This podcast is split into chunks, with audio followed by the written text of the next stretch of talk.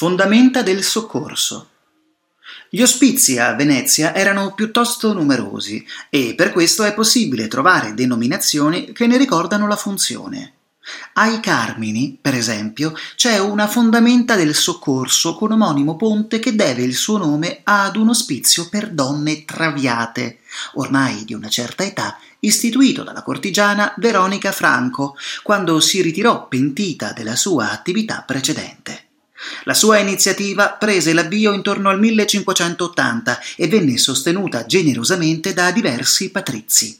Dapprima l'ospizio si trovava ai Tolentini, poi fu spostato a San Pietro di Castello, quindi a San Trovaso e infine ai Carmini, dove funzionò fino all'età napoleonica.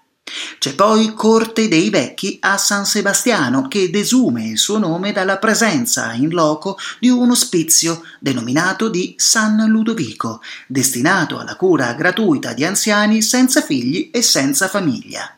L'ospizio sorse su un lascito del nobile Lodovico Priuli sul finire del 1500. Analogamente, una calle vecchia a Castello potrebbe chiamarsi così per via di un ricovero per marinai soli e ammalati eretto nel 1474. Inoltre a San Samuele esiste una calle e un ramo dei Sotti, Zoppi, così chiamato per via di alcune case che appartenevano alla scuola dei Sotti, che comprendeva anche zonfi, monchi e ciechi detta anche Confraternita dell'Annunciazione, fondata nel 1392 con lasciti della famiglia Morosini.